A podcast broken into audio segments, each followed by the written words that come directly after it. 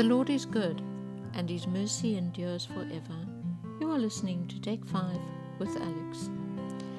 Yesterday, I attended my weekly Zumba class.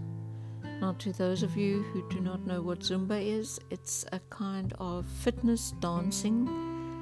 It's actually quite involved. Um, it's quite fast. They do it to music.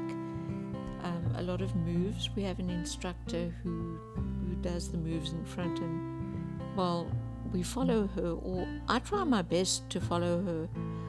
Um, I'm not an athlete. I'm not very coordinated when it comes to things like that.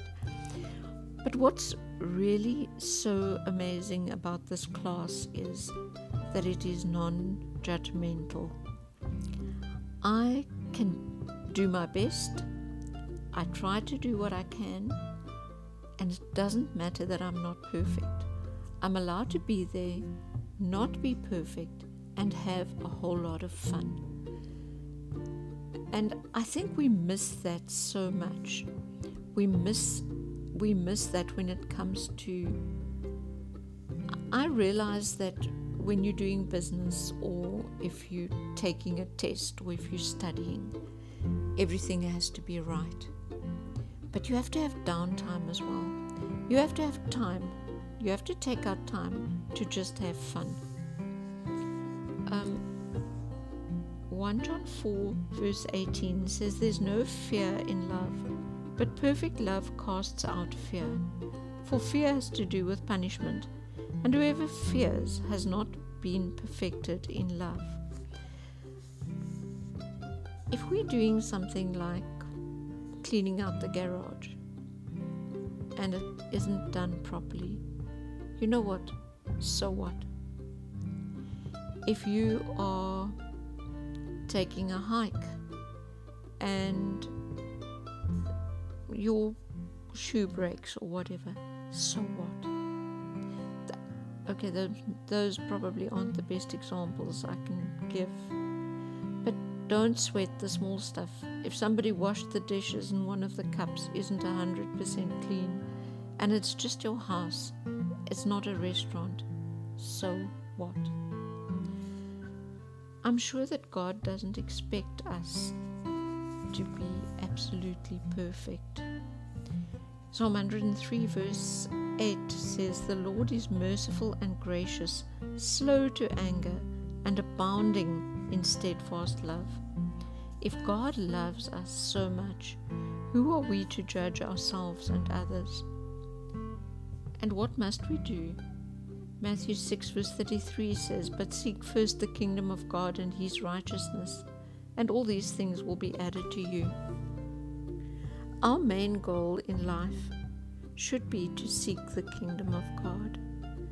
And should we do it with long faces and very, very serious countenances? I think at times we can be serious and we should really we should be serious about our salvation but I also know that God has a sense of humor. And I also know that joy and laughter and fun are part of a Christian's life, and they should be part of a Christian's life. We shouldn't be beating up ourselves all the time about not being perfect. I mean, look what Philippians 4, verse 8 says. It says, Don't be anxious, but in everything by prayer and suppli- supplication, with thanksgiving, let your requests be known to God. So, in other words, don't worry. And if we can find that place of don't worry,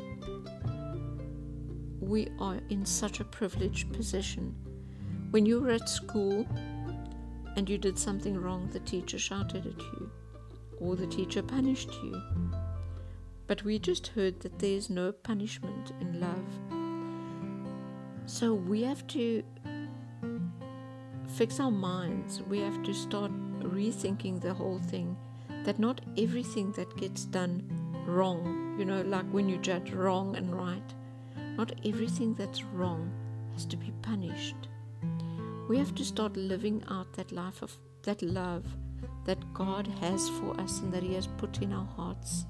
And I think a whole lot more dancing. It doesn't have to be Zumba, obviously, but a whole lot more dancing and singing and praising is going to make this world a much better place.